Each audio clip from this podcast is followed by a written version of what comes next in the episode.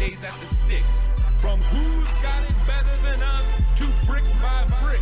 It's always the 49ers way from offseason to game day. Yeah, we talk back. It's the 49ers cutback.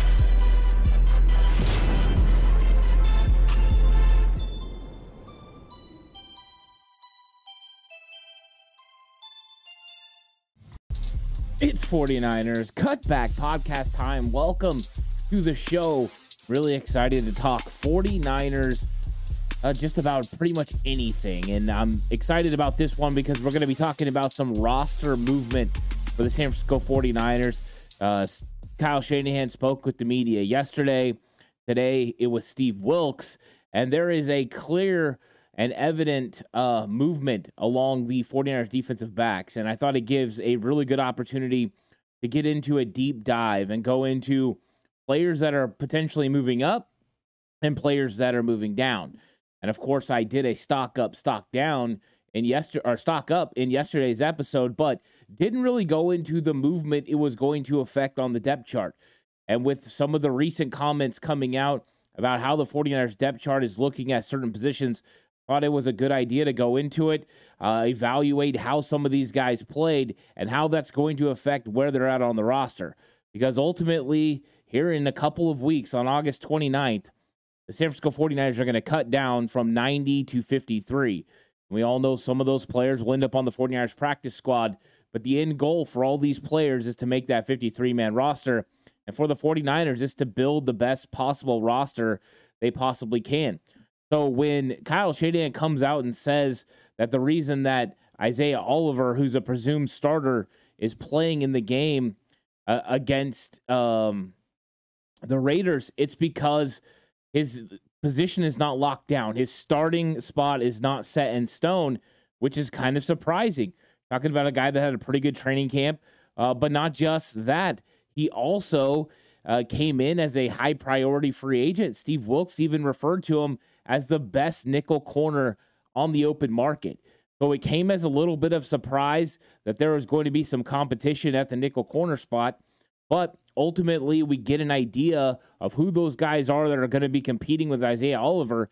And this is a little bit of a wake up call for Isaiah Oliver. So if he's been feeling comfortable and relaxed, you know, with his spot within this defense, the 49ers are waking him up in a big way.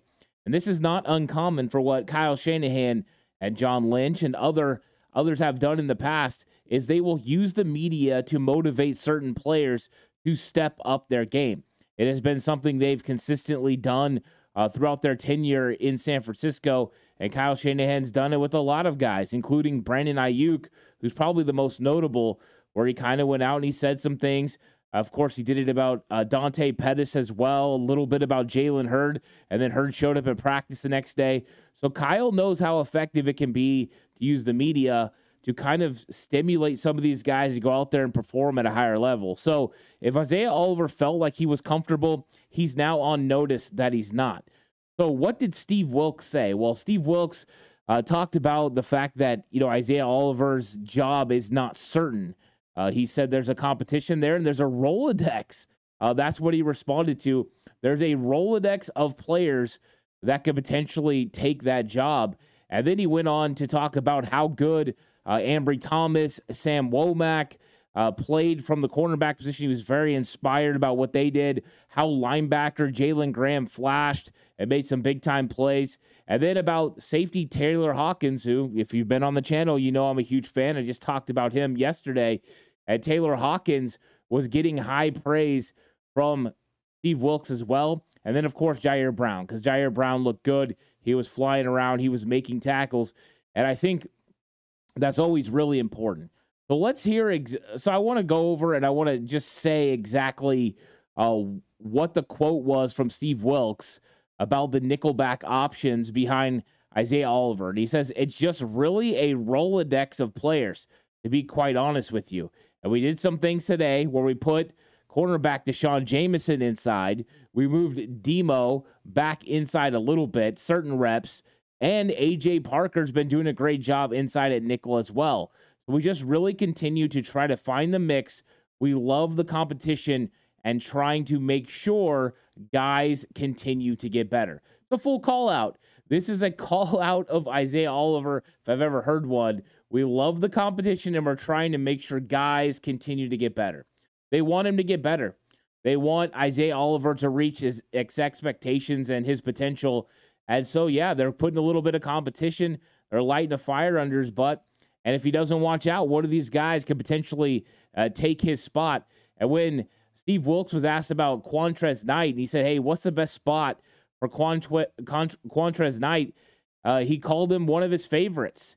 That he's very entertaining, a hard worker, tremendous job on the third down play in the game. He gives us flexibility as well.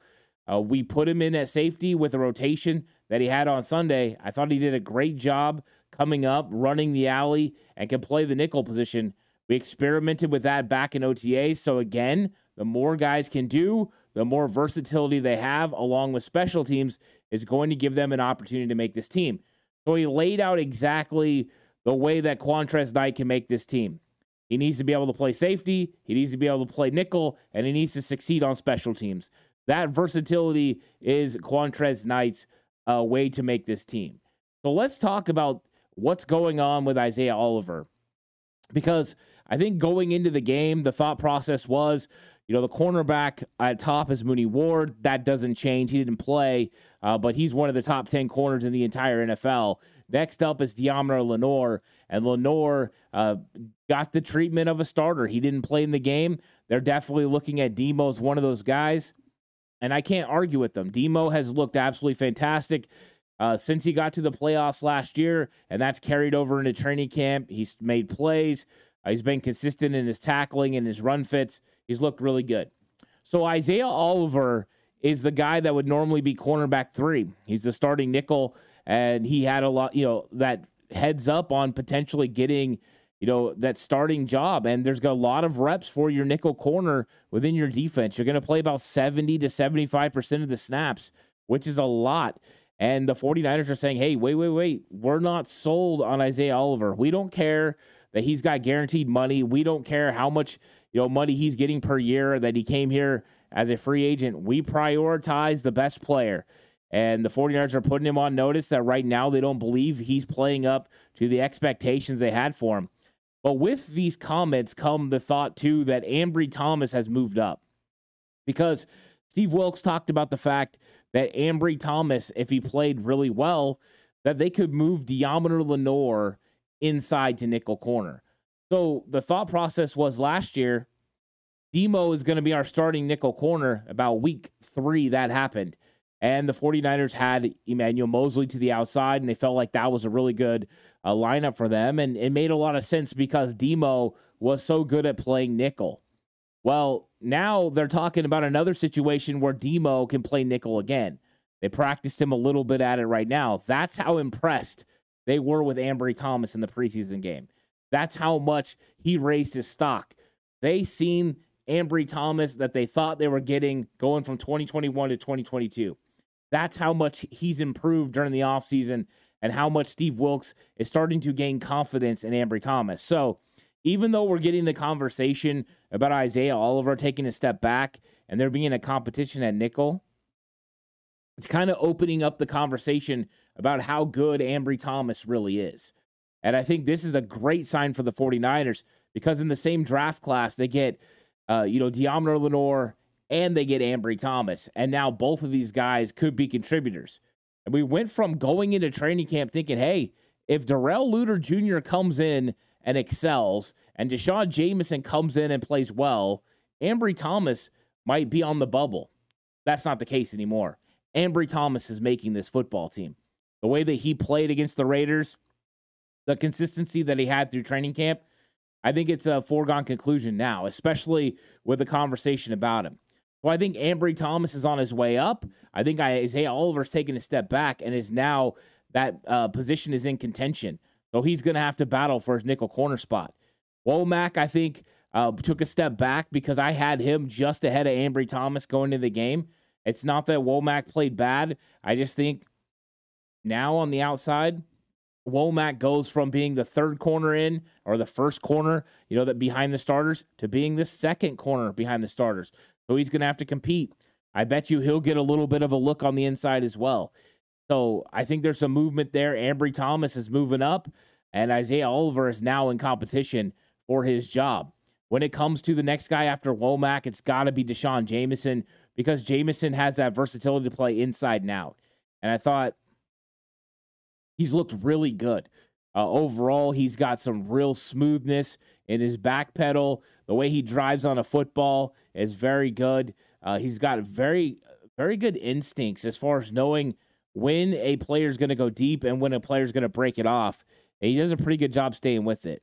And I think seeing what he did in college, the boomer bust mentality uh, definitely hasn't been on display. There's been more consistency, and I think that has really helped Jamison. And now with the conversations about him moving inside and getting some practice inside, uh, he's got even more potential to make this team. He always had the versatility to potentially play uh, inside or outside, uh, but now he can definitely do it. And I think that D'Shawn Jamison's rapidly moving up this 49ers depth chart. So I have him on the way up with the nice things that Steve Wilks said about AJ Parker and some of the things that, you know, I heard them say in the, the game on Sunday, as far as from Tim Ryan and Greg Papa about AJ Parker. Uh, there's a lot of thought that AJ Parker could potentially be something for the 49ers. So I definitely think he's involved. He's in the mix, and uh, he's on his way up the depth chart as well. Q Knight, the way that Steve Wilks talked about him and the way he's got to make the team, I think he's just got to keep competing. But those natural instincts definitely take over. We'll see if the 49ers give him any reps uh, playing nickel corner. I would think if there's any sort of an ounce of a competition, Q Knight's name should be involved, and hopefully he will get involved in it. And the last two guys at the cornerback position are Tre Swilling, who I thought played okay in the game, and Nate Brooks, who just joined the team recently. So uh, Nate Brooks not so far involved right now, but at some point, I'm sure we'll hear his, hear his name. But right now, the big news: Isaiah Oliver in competition for the starting nickel job, and Ambry Thomas moving up the depth chart and being that first cornerback in. It very much seems like after the game. So uh, movement right now. You know, some of the guys left on the bubble because of this movement movement have to be Tre Swilling and Nate Brooks, uh, who are kind of on the outside looking in on this competition. They need to step it up and get involved over the next couple games if they want to be able to make an impact for this 49ers team in 2023. At the safety position, there was some movement there. Of course, Hufanga, Gipson didn't play. Uh, there's no chance for them to lose their starting jobs. That's never going to happen. But I thought that Ji'Ayir Brown, who I had had George Odum ahead of him just because of what we've seen at practice, the way that the rotations were going, the 49ers were always putting George Odum in ahead of Ji'Ayir Brown. And hey, why not? I mean, Odum's been in the league for a while. He's got a lot of potential. And so I think the 49ers were just very comfortable with Odum. Well, Ji'Ayir Brown uh, proved that he's going to be a big time safety. Just the fact that he was all around the football, making tackles, very secure tackles as well, was able to run the alley and help in the run game. To me, I thought it was a impressive performance from Ji'Ayir Brown, and I think he's sitting very comfortable now as safety three. So I thought there was some movement there with George Odum being hurt uh, that allowed a guy like Ji'Ayir Brown to take a step up. What it also did was give uh, Taylor Hawkins a chance to move up because Taylor Hawkins, like I said, has been one of my favorite players in the entire um, on the entire team for a couple years. I just liked his instincts. I liked his abilities. And Steve Wilks, he likes him too.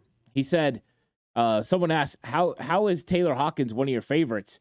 And he said, just the mere fact of how you practice. And I've seen the improvement from OTAs and minicamp to really translating it into a game like situation.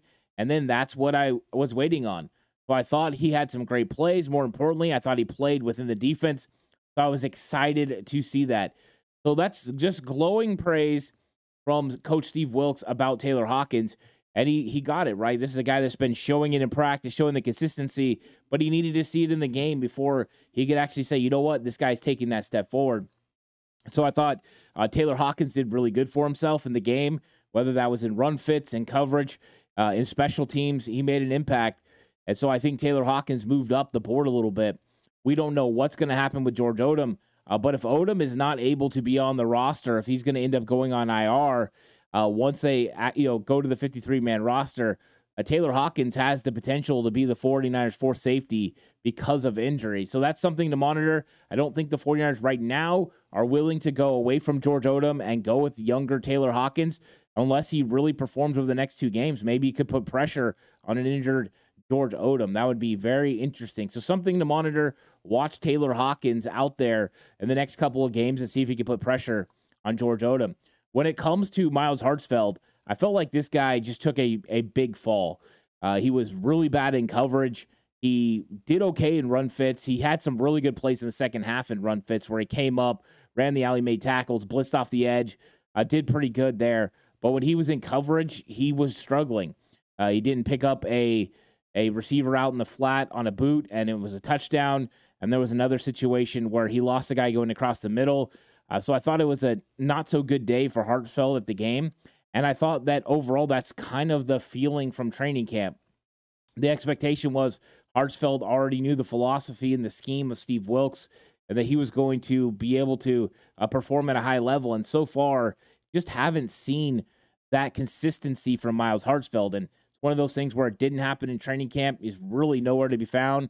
And now that kind of translated into the game. So uh, Hartsfield, a little bit of a step back, and that's unfortunate, hoping that he was going to be able uh, to continue his movement, you know, to the front of the line for the San Francisco 49ers.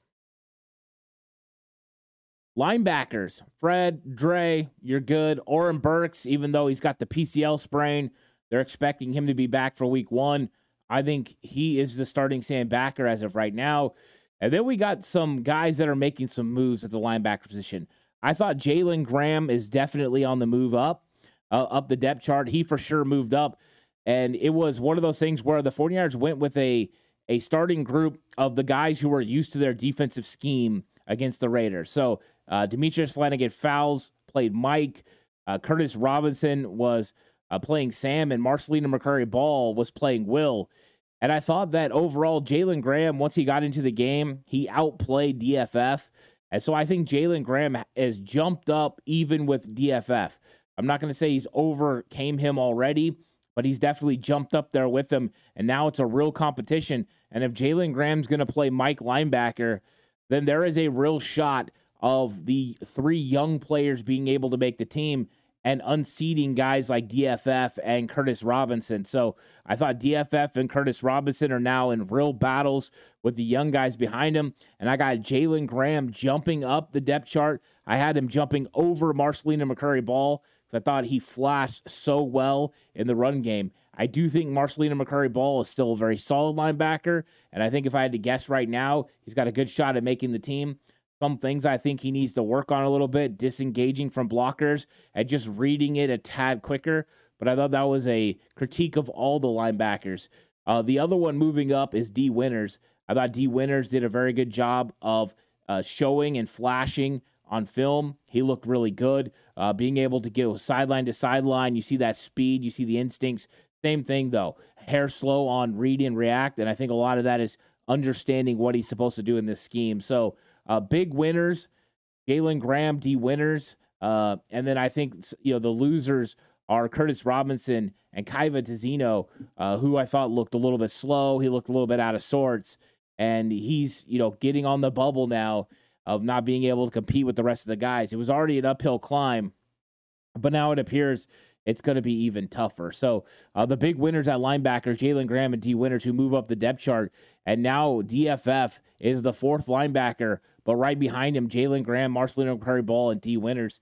And if Jalen Graham can prove that he's a you know equivalent middle linebacker to DFF, DFF might not make this roster. So it's starting to get very interesting at the cornerback position as some of these roster movement happens and uh, it's it's going to be fun to watch. The 49ers drafted the linebackers for a reason. It's one of the most competitive positions on the team, and uh, that's what you want. Now let's talk about defensive ends because uh, we know Bosa's still not in, but Clelin Ferrell took a step up.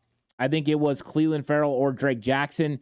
And with Drake Jackson not playing in this football game and Clelin Ferrell playing the way he did, setting the edge, getting the sack on Aidan O'Connell, I think that Clelin Ferrell right now is sitting as defensive end two behind Nick Bosa. Uh, so those guys right now, I think, would start a week one against the Steelers. I'm hoping Drake's going to come back and be able to compete against Denver and the Chargers and make a real competition out of this. The fact that Clelin Ferrell played a lot during this game means the 49ers hadn't decided on a starter, right? The same sort of thing was said about Isaiah Oliver.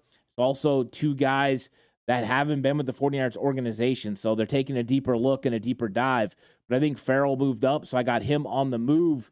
And that's one of those you know things you want to see on your rosters, guys going up. I thought Drake Jackson still stays at number three defensive end because uh, even though he had the injury, I still think he's right there in the midst of that competition. Then Kerry Hyder, uh, then Austin Bryant, even though uh, none of the defensive ends beyond Austin Bryant really flashed in the game. I thought Austin Bryant stays right there. Taco Charlton right there. And then I have Robert Beal, the rookie, even though he hasn't played, he hasn't practiced. I got him sitting there because I had to drop Alex Barrett. Even though Barrett has looked so good in training camp, I was very much struggling uh, to watch some of the things he was doing. He was definitely getting cracked. Uh, he was getting kicked out in the run game. And I thought he was going to be a little bit better at setting the edge. And then I just didn't see the pressure that we had been seeing from Alex Barrett. So I thought Barrett took a little bit of a step back as far as the depth chart. We'll see if that is relatable when they get to Denver. If he is, you know, maybe a step back and the 49ers move players like Austin Bryant and them up. And I think that'll be on display, you know, on Saturday. And then Breeland Speaks. He's a new guy at defensive end, so you just can't jump up above the other guys yet. A defensive tackle, we know who the top three are Armstead, Hargrave, Kinlaw. And I thought, you know, nothing has changed there, even though, you know, I know Kinlaw was catching a lot of heat for his pad level and how high he was playing. But I thought he did have some good plays mixed in there.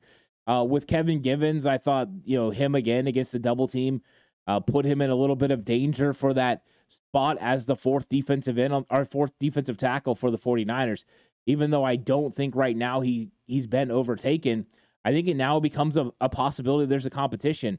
And the reason I say that is because I thought Marlon Davidson uh, played pretty good and is going to make a competition out of this. So I think Kevin Givens and Marlon Davidson has become a real competition over the next couple of weeks.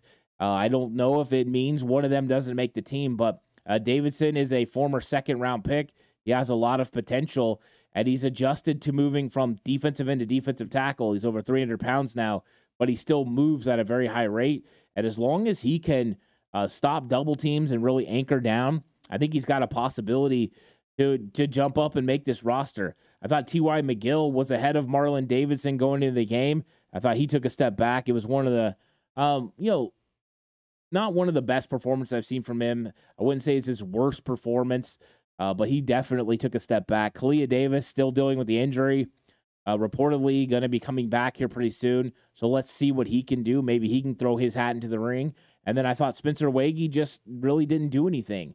And uh, because of that, I left him kind of at the end of the defensive tackle roster. I think Kalia Davis is ahead of him, even though he has injury. So let's flip over to the offensive side of the ball and let's get to that pesky quarterback uh, competition. And, you know, going into the game, I thought it was Brock, Trey, uh, Sam Darnold, Brandon Allen. And I thought that just from what I had seen at training camp, uh, pretty consistent. You know, that Sam Darnold and Trey Lance have been pretty good at training camp. Well, I thought coming out of this that Sam Darnold outplayed Trey Lance in the game. And even though, you know, both of their numbers were pretty good, I would say training camp was close enough that this thing is just, I mean, dead even. Uh, so I because I thought Sam Darnold was behind Trey, I got Sam Darnold pulled up next to Trey now, so he's on the way up. And I think these guys are legit both quarterback two right now.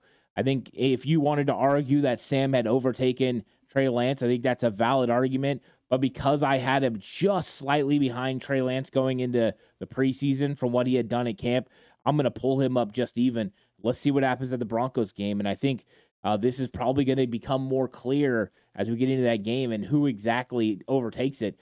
And don't count out Brandon Allen because I thought Brandon Allen closed the gap on those guys. I thought he looked really good.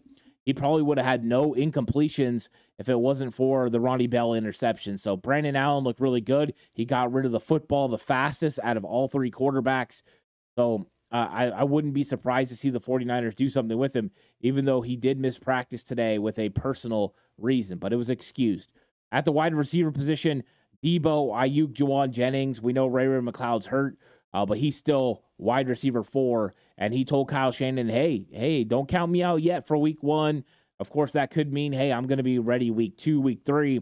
So don't put me on IR. So we'll we'll play that by ear. We'll see what they do.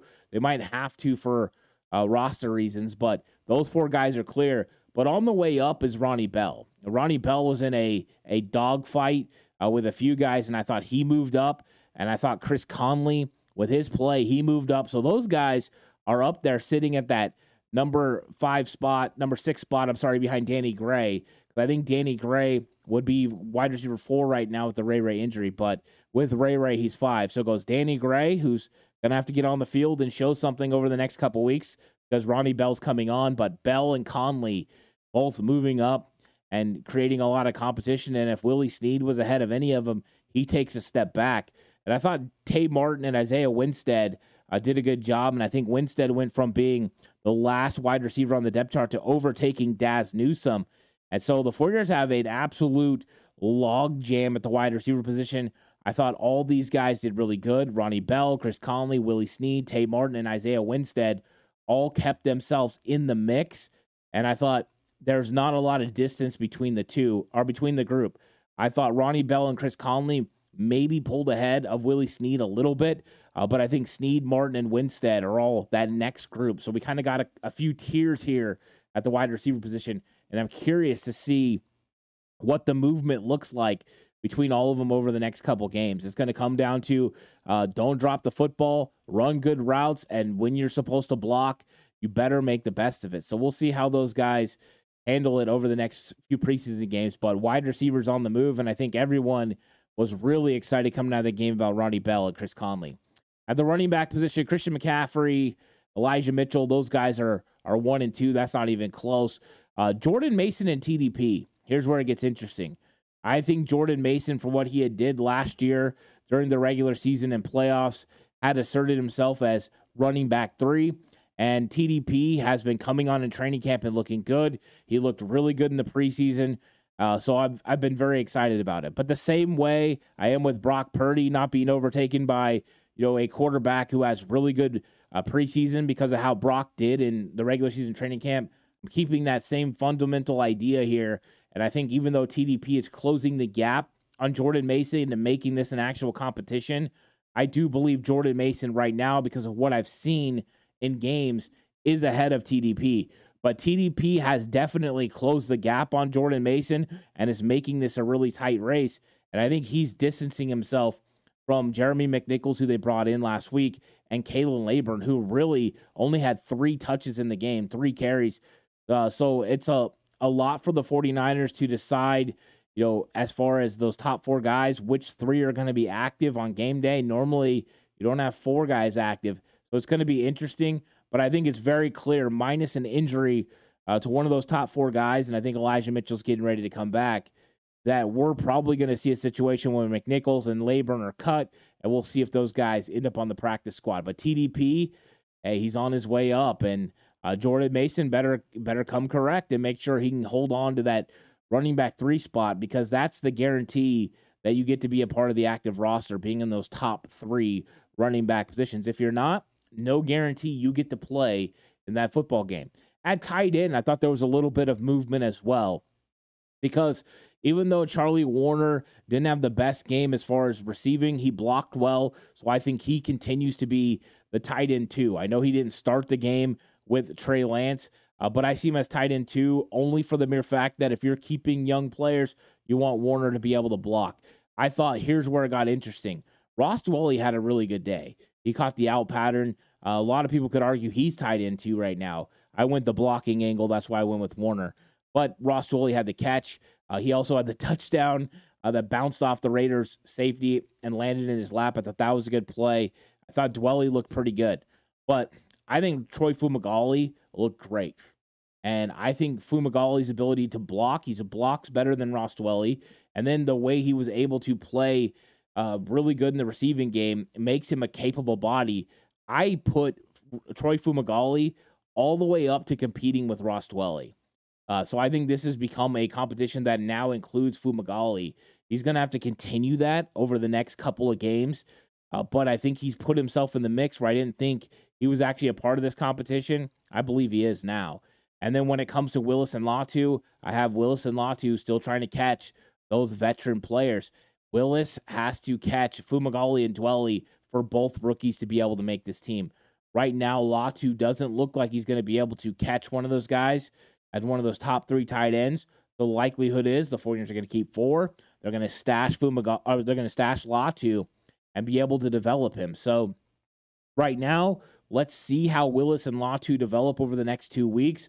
I think there's a possibility that Willis can catch Dwelley and Fumagalli or even Woerner if his blocking lives up to expectations. But right now, Fumagalli put himself in the mix, and hey, that's why you go out and play the games. That's exciting. Let's talk about the offensive line because the offensive line was definitely something that everyone wanted to get into. And at the tackle position, of course, Trent Williams and Colt, McKi- uh, Colt McKivitz are dead set locks. Uh, we don't have to talk about them. Jaylon Moore, I thought, stayed where he was. I know there's a lot of people that are, are very down on Jaylon Moore for this football game. I thought he played uh, decent, especially coming off a bone bruise. I don't know how that limited mobility, but he hadn't really been practicing in 11 on 11s before the game. So I think it's something to monitor and watch how Jaylon Moore performs. But I also saw him at training camp before his injury, and I thought he was doing a really good job. So I'm not ready to just ignore everything he did at training camp for this one instance. Uh, but it's something to be monitored because I don't think he moved up, but I don't think he moved down. I think he stayed the same. Where I got the movement is I thought Matt Pryor, who has been in competition with Jaylon Moore for that first tackle in, that swing tackle, I thought he had a really bad performance. Uh, to me, he looked sluggish and he just didn't look confident in what he was doing.